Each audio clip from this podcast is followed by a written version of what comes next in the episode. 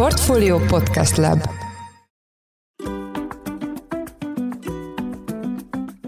Mindenkit üdvözlünk, ez az Alapvetés, a Portfólió agráriummal és élelmiszerekkel foglalkozó podcastje, amely a Civita Group ZRT támogatásával jelenik meg. Én Pitner Gábor vagyok, a Portfólió Podcast Lab szerkesztője. A mai műsorban étkezési szokásainkról, az egészséges és fenntartható táplálkozásról, diétás és adalékmentes ételekről fogunk beszélgetni, és tesszük mindezt a jelenlegi gazdasági környezet, a történelmi léptékű áremelkedés és az agrárszektorban látható problémák fényében. A mai adás vendége Vaszkó Gábor, a közeljövőben tőzsdére lépés tervező Civita Group ZRT vezérigazgatója, akit üdvözlök a műsorban. Én is üdvözlök mindenkit. Gábor, hogyha az étkezési szokásokról beszélünk, akkor mennyiben tekinthető jónak, egészségesnek és fenntarthatónak az, ahogy a magyar társadalom ma élelmiszert fogyaszt? Hogy látod ezt? Ez nagyon érdekes kérdés. Magyarországon, és ez nem igazán csak magyar jellemző, hanem egész Kelet-Európában hiányzik szerintem az a tudás, vagy az az ismeret, amikor az alapanyagokat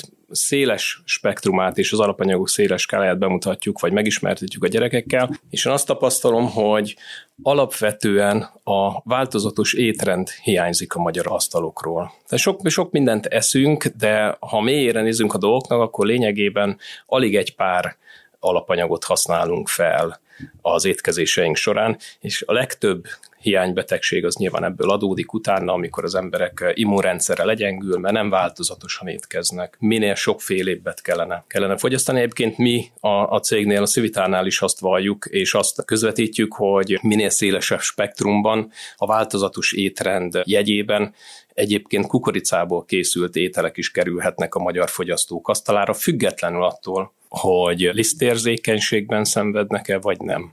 Az edukációban itthon vannak ilyen irányú lépések? Te hogy látod, ha jól veszem ki a válaszodból, akkor itt kellene elkezdeni ezt a dolgot? Igen, lépések vannak. Ez irányban a Dietetikusok Szövetsége is egy okostányér programmal már elindult, ahol egészen fiatal korban el kell kezdeni a táplálkozási szokásoknak a felépítését és a táplálkozás tudatosabbá tételét. Egyébként Nyugat-Európában ez is egy kicsit előrébb jár, de valószínűleg ott hamarabb alakultak ki ezek a monodiétás étkezési szokások. Tehát ha le akarjuk egyszerűsíteni, Angliában a krumplin kívül nem sok mindent ettek, egy, egy pár évtizeddel ezelőtt, viszont nagyon szépen felfejlődtek, és azt látjuk egyébként, hogy az ottani piac, termékeinket oda is értékesítjük, sokkal nyitottabb és fogadókészebb az alternatív, ami nem is azt mondom alternatív, csak más alapanyagokból készült hasonló funkciói termékek iránt. A magyar táplálkozási szokásokban, ha már itt említetted ilyen összetevő és alapanyag szinten a, a dolgot, egyébként mi a legjellemzőbb? Van erről információ? Mi az, amiben túlfogyasztunk, mi az, amiből viszont keveset fogyasztunk? Ez érdekes, Magyarországon mindenből keveset fogyasztunk összehasonlítva a nyugat-európai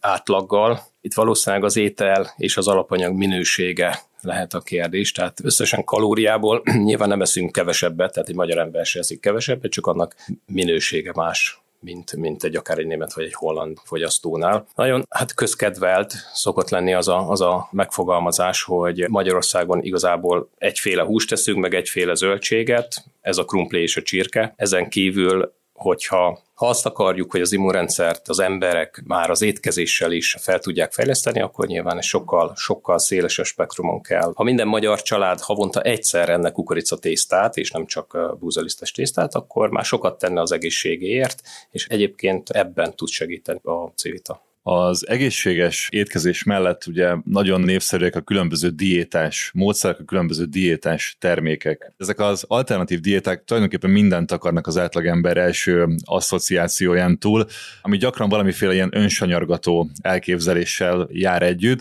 Feltétlenül együtt kell járnia ennek a két dolognak? Te hogy látod ezt? Én úgy látom, hogy ketté kell választanunk, hogy a, a diétázó ember, ha egy egészséges szervezetről beszélünk, akkor az önsanyargatásnak igazából sokkal hosszabb távú romboló hatása van. Itt nem, nem, nem megvonni kell, hanem kiegyensúlyozottan táplálkozni. Tehát itt, ahogy az, ahogy az előző, előző gondolatmenetet folytatva, a diéta folytatásánál is egy kiegyensúlyozott tápértékű élelmezés vagy, vagy táplálkozás az, az segíthet. Nyilván célja van ezeknek a diétáknak, tehát valaki valamilyen célból folytatja, vagy, vagy a súlyát akarja csökkenteni, vagy egyébként, ahogy a lisztérzékenyek kényszerülnek egy gluténmentes diétára, nekik ez nem választási lehetőség, de ma már Civita termékekkel is bebizonyítottuk, hogy nem jár semmilyen gasztronómiai élmény lemondással, hogyha valaki egy lisztérzékeny diétát akar folytatni. Tehát nem feltétlen kell kiüresíteni ezeket a diétákat, hiszen teljes értékű életet lehet élni azáltal is, hogyha valaki folytat egy olyan allergénmentes táplálkozást, amit, amit magának felállított, vagy éppen egy dietetikus felállította neki. Diétázni mindenkinek kell neked erről, mi a véleményed? Igen, hiszen megválogatjuk nap mint nap, hogy mit teszünk. És ez a fajta válogatás már egy diéta, hiszen tudatosan válogatjuk ki, hogy milyen táplálékot veszünk magunkhoz. És azt gondolom, hogy igen kell, mert nem lehet sült krumplit tenni minden nap. És akkor az már, az már egyfajta változatos étrenddiéta, amikor ezen túl, túl lépünk. Térjünk rá a megváltozott piaci helyzetre, mert mégiscsak kapcsolódik ez is a táplálkozási szokásokhoz, pláne az alternatív diétákhoz. Az elmúlt egy évben ugye láthattunk egy drámai árváltozást. Az ilyen típusú piaci változások azok, ezek után mennyire hajlandóak az emberek változtatni a bevett étkezési szokásaikon? Mit láttatok az elmúlt egy évben ezzel kapcsolatban? Hát azt gondolom, hogy az, ezek a változások, ezek mindig egy lehetőséget is hordoznak magukban. Hiszen alkalmat teremt arra, hogy, hogy kicsit át, átgondoljuk, átértékeljük akár a fogyasztói szokásainkat. Amit mi tapasztalunk, hogy még nem elég tudatos Magyarországon az a fogyasztói réteg, aki a mostani nehéz gazdasági helyzetben jól szeretné beosztani a pénzét, és teljes értékű élelmiszereket, meg tápértékű élelmiszereket vásárol, meg tudja tenni. Mi egyébként nem érzékeljük még annyira, hogy nagyon eltolódott volna például a kukoriczadaránk iránt a kereslet, ami ennél olcsóbb élelmiszert el sem tudok képzelni. Tehát, hogy valaki egy puliszkát otthon megfőzzön civit a darából, annál nincs olcsóbb élelmiszer. De nem rohanták még meg a boltokat az emberek, hiszen hiányzik az a tudás, hogy felismerje, vagy ez a tapasztalat, hogy vannak olyan alapanyagok, amik egyébként ki tudják elégíteni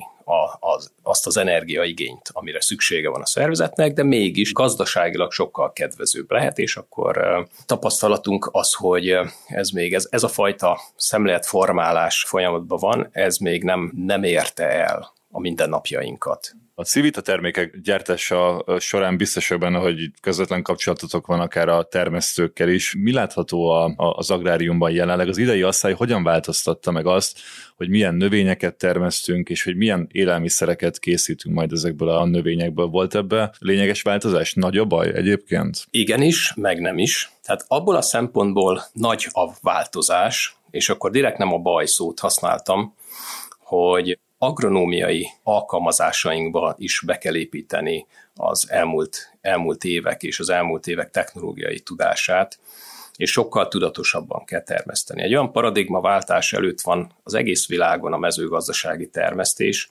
vagy növénytermesztés és állattenyésztés, ahol a fenntarthatóság sokkal jobban előtérbe került, mint a, a volumenek növelése, és a, a hatékonyságot eddig abban láttuk, hogy növeltük a volument, hogy egy hektáról mennyi kukoricát lehet termeszteni. Ez elindult 4, 5, 6 tonna, ma már ott tartunk, hogy 20 tonnát is tudunk termeszteni egy, egy hektár területen.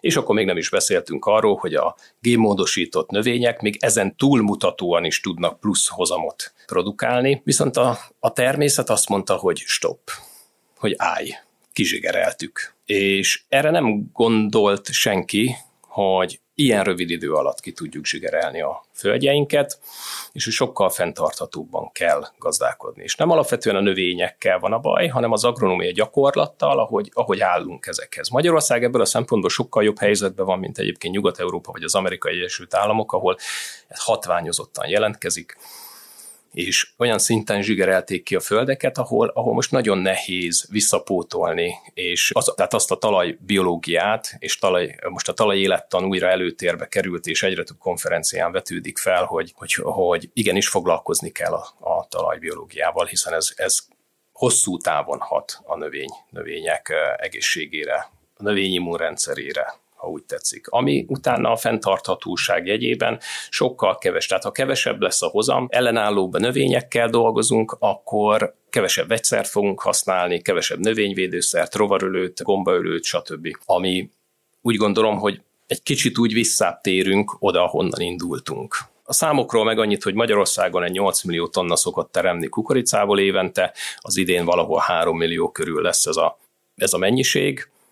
Most a magyar malmi kapacitás a 200 ezer tonna körül van. A hazai humán fogyasztás, az pedig a 20-25 ezer tonna kukorica termék. A magyar élelmezés így nincs veszélybe. Azokat át kell gondolni, hogy energetikai célra meddig éri meg, hiszen az elmúlt, azt láttuk, hogy az elmúlt évtizedekben nagyon is megérte egyébként mezőgazdasági termékeket energetikai célra használni. A mostani helyzet egy kicsit azért rávilágít arra, hogy ha ez nem végtelen, ez az erőforrás, akkor lehet, hogy ezzel is jobban kell gazdálkodni. Mi arra törekszünk, hogy a lehető legjobban gazdálkodjunk, és egy olyan körforgásos gazdálkodást alakítsunk ki, ami a termőföldtől a fogyasztó asztaláig integráltan felöleli az egész ellátási láncot. Itt még visszatérnék az előző kérdése, hogy a válság és a, a, az elmúlt évek nehézségei hogyan hatottak ránk. Ebből is tanulunk, mert a Covid alatt, amikor a globális ellátási láncok akadozni kezdtek, akkor hirtelen megtanultunk készletgazdálkodni, optimalizálni, és abban szerencsénk volt, hogy nekünk ezek nagyon rövid ellátási láncú termelésben vagyunk, hiszen a terület, ahonnan a kukoricát mi behozzuk, az a, a telepünk 50 kilométeres körzete, ami, ami hát Covid ide, Covid oda, hogyha nem konténerrel a világ másik végéről jön, akkor, akkor ez elérhető. A mostani helyzet, itt a, a, a háború és az elszabadult energia árak és a költségszintek drasztikus emelkedése, ami elképzelhetetlen módon nőtt meg. Én nem hiszem, hogy tavaly ilyenkor volt olyan cég, aki a 22-es terveit úgy készítette el, ami a valóság lett. Tehát az élet mindent felülírt. De ez is úgy tekintjük, hogy egy olyan lehetőség, ha ezt erőforrásként használjuk ezt a tudást, akkor most megtanulunk takarékoskodni, mert túlfogyasztottunk energiából. És, és láss csodát, a saját cégünknél látjuk, hogy lehet takarékoskodni. Tehát 30% energia megtakarítást úgy értünk el, hogy egy kilóval nem, nem dolgozunk fel kevesebbet, vagy bocsájtunk ki kevesebbet, mint előtte egyszerűen a hőlégfúvót lekapcsolják a TMK-ba. És ennyi Hétvég. számíthat a megtakarításban ez is. Ha beszéltünk az étkezési szokásokról itthon, beszéltünk a, az agrárszektornak bizonyos problémáiról, csak a cégről magáról nem beszéltünk még, úgyhogy most kicsit beszéljünk erről is.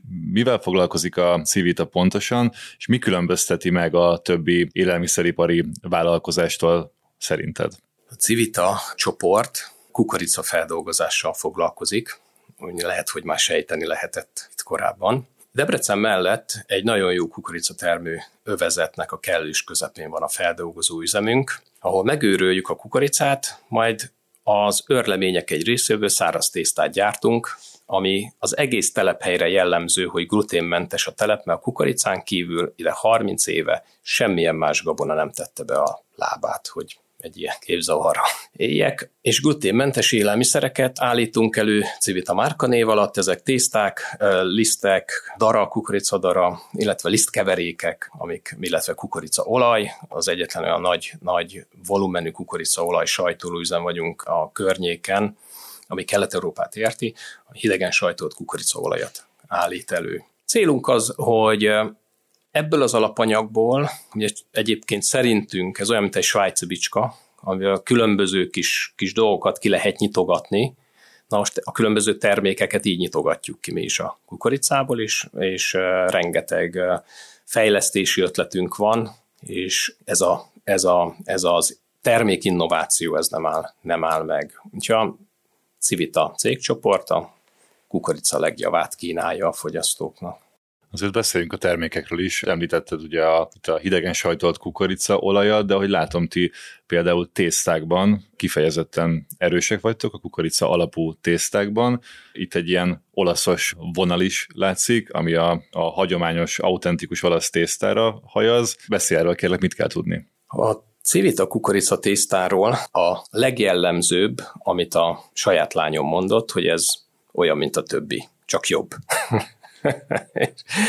Szerencsére a családunkban nincsen lisztérzékeny, ennek ellenére előszeretettel fogyasztják, és fogyasztjuk a, a, a, ezeket a kukoricatésztákat. Aminek kukoricaliszt az alapja. Kukoricalisztből, mhm. igen, és semmilyen adalékanyagot nem használunk, tehát ez egy unik, unikum akkor ezen a, ezen a piacon, hogy emulgálószerek nélkül pusztán kukoricalisztből és víz keverékéből állítjuk elő a kukorica tésztát. A cöliákiás emberek vagy fogyasztók nagy részénél az, az egy komoly probléma, hogy nagyon sok szénhidrátot fogyasztanak, és kevés rostot. Ezért is volt egy nagyon nagy innovációnk, amikor egy magas rostú kukorica tésztával jöttünk piacra, vagy léptünk piacra, aminek 10 g rost tartalma van.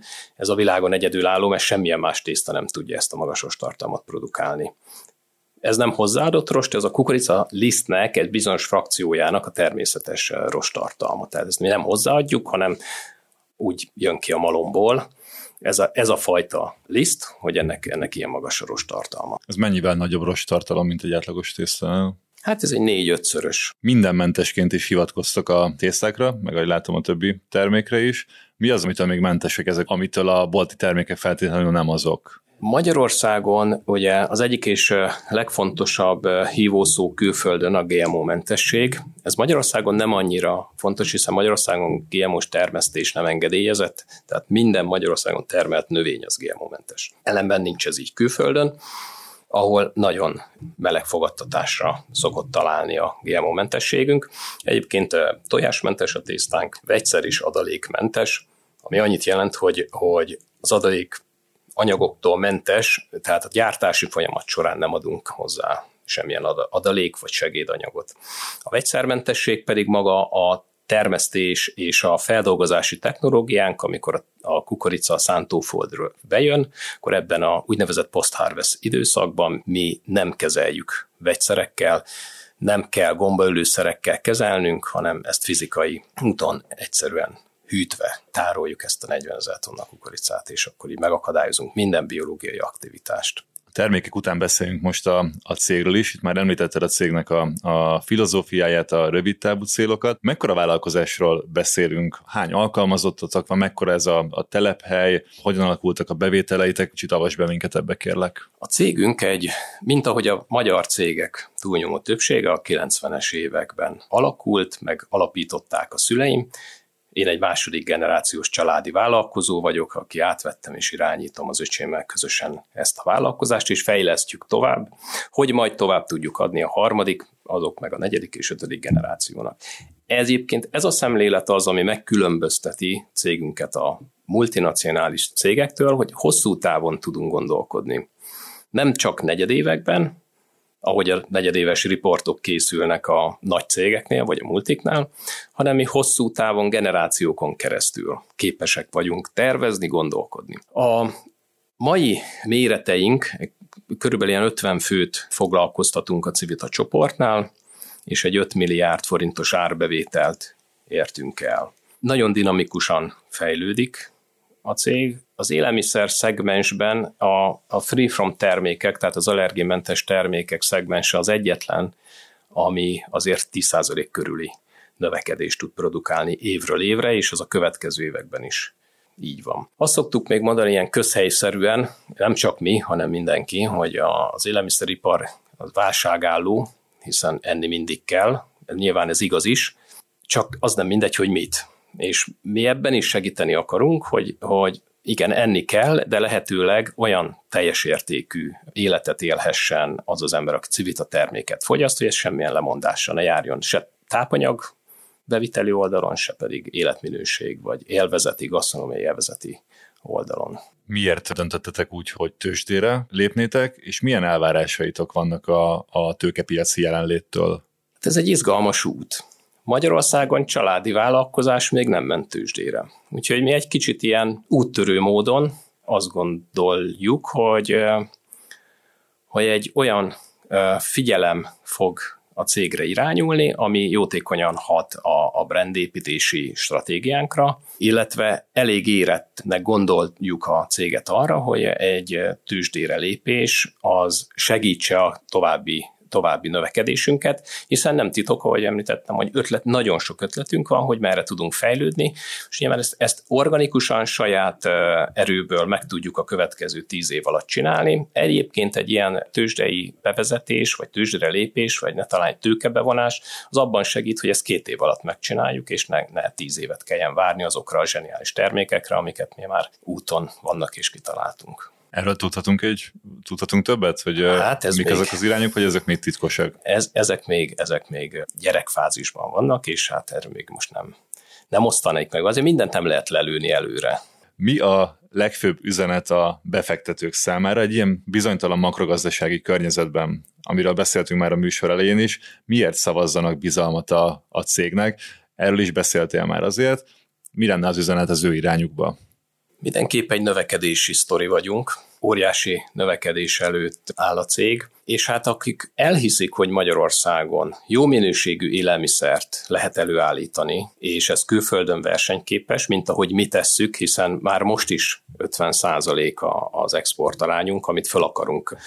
Tehát túlnyomó részt export piacokon akarunk érvényesülni, és hát a Civita az, az, a, az, a, az a brand, ami, ami akkor a, az európai és egyébként a tengeren túli piacokon is meg fogja tudni állni a helyét. Ez irányban már sok helyre betettük a lábunkat, és úgy gondolom, hogy most vagyunk olyan ugrás előtt, amikor, amikor érdemes beszállni egy ilyen vállalkozásba, hiszen, hiszen a növekedés elején vagyunk, most még úgy mondom erre a gyors vonatra föl lehet szállni, aztán ha a vonat elindul, akkor nyilván már csak drágábban. Tehát akkor izgalmas időszak következik a, a Civita életében, ezt mindenképpen elmondhatjuk. Gábor, köszönjük szépen, hogy itt voltál nálunk és megosztottad ezeket a, az információkat. Az elmúlt percekben Baszkó Gábor, a Civita Group ZRT vezérigazgatója volt a műsor vendége. Köszönjük, hogy itt voltál velünk. Én is nagyon szépen köszönöm, és viszont hallásra. És köszönjük szépen a hallgatóknak is, hogy velünk tartottak. Az Alapvetés Podcast elérhető a legnagyobb podcast csatornákon. Iratkozzatok fel, hogyha még nem tettétek. Köszönjük szépen a figyelmet, szép napot, sziasztok!